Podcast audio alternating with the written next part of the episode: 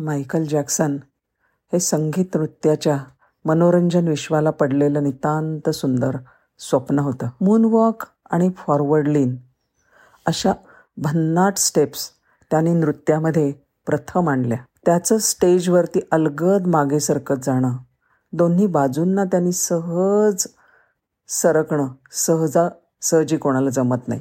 नृत्य करताना मायकेल उभ्या उभ्या जमिनीपासून पंचेचाळीस अंशाच्या कोनात पुढे झुकत असे. कसलेले नर्तकसुद्धा जास्तीत जास्त वीस ते पंचवीस अंश एवढेच झुकू शकतात. ह्या स्टेपसाठी त्यांनी अँटी ग्रॅव्हिटी शूज तयार करून घेतले होते. मायकल जॅक्सननं एकोणीसशे सत्तरपासून पुढची चार दशकं संगीताच्या चाहत्यांच्या मनावर अधिराज्य गाजवलं. अगदी लहान वयात म्हणजे वयाच्या पाचव्या वर्षी त्याने संगीताच्या विश्वात पाऊल ठेवलं. हा वारसा त्याला त्याच्या आईपासून मिळाला होता. फार आईवर प्रेम होतं त्याचं.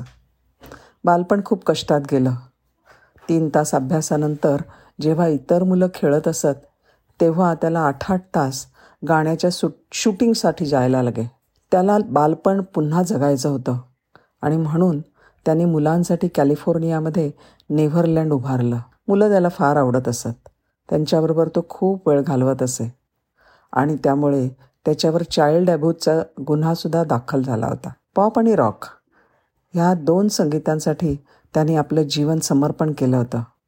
आणि त्याच्या संगीताने कोट्यावधी लोकांची मनं त्याने जिंकली होती. त्याच्या सन्मारा सन्मानार्थ प्रत्यक्ष चंद्रावरच्या एका खंड्याचं खड्ड्याचं नाव मायकेल जोसेफ जॅक्सन असं ठेवलं गेलं आहे त्याला एकशे पन्नास वर्ष जगायचं होतं. कोणाशी शेखॅण करण्याआधी तो हातात मोजे घालत असे.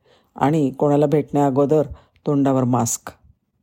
आपली काळजी घेण्यासाठी त्यांनी घरी बारा डॉक्टर नियुक्त केले होते.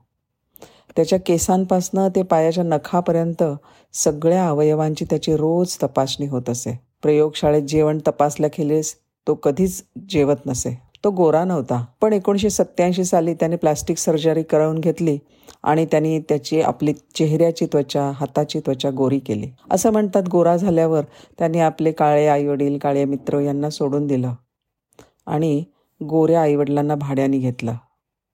मित्र जवळ केले ते सुद्धा गोरा रंग बघून आणि लग्न केलं तेही गोऱ्या मुलींच्या बरोबर. दीडशे वर्ष जगण्याचं उद्दिष्ट ठेवलेला मायकल नेहमी प्राणवायूच्या जिफा बिछाण्यावर झोपत असे. आणि त्यांनी त्याचं स्वतःचं शरीराचे अवयव दान करणारे दातेसुद्धा तयार करून ठेवले होते. त्याला वाटायचं की पैशाच्या जोरावर तो मृत्यूला चकवा देईल. नाही शक्य झालं हे. पंचवीस जून दोन हजार नऊच्या ह्या दिवशी त्याची हृदयक्रिया बंद पडायला लागली. त्याच्याजवळ त्यावेळी बारा डॉक्टर होते. एवढंच नाही तर ही बातमी कळल्यावर शहरातले सगळे ख्यातमान डॉक्टर त्याच्याकडे जम जमा झाले उपचारासाठी. सगळ्यांनी प्रयत्नांची शिकस्त केली पण कोणीही त्याला वाचवू नाही शकला.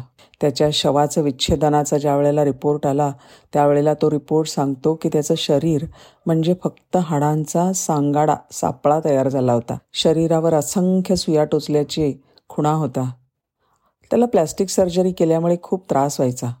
त्यामुळे त्याला रोजच्या रोज अँटीबायोटिक्सचे अनेक इंजेक्शन घ्यायला लागायचे. मायकल जॅक्सनची अंत्ययात्रा.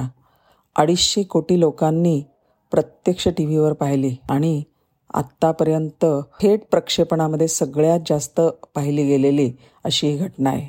मायकल जॅक्सनच्या मृत्यूच्या दिवशी म्हणजे पंचवीस जून दोन हजार नऊच्या दुपारी तीन पंधरा वाजता विकिपीडिया ट्विटर आणि ए ओ एलचं इन्स्टंट मेसेंजर हे सगळं क्रॅश झालं होतं.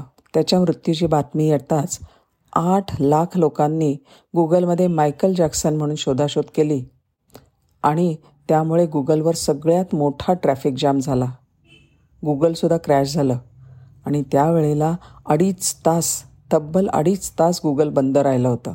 मृत्यूला चकवा देण्याचा विचारही शक्य नाही.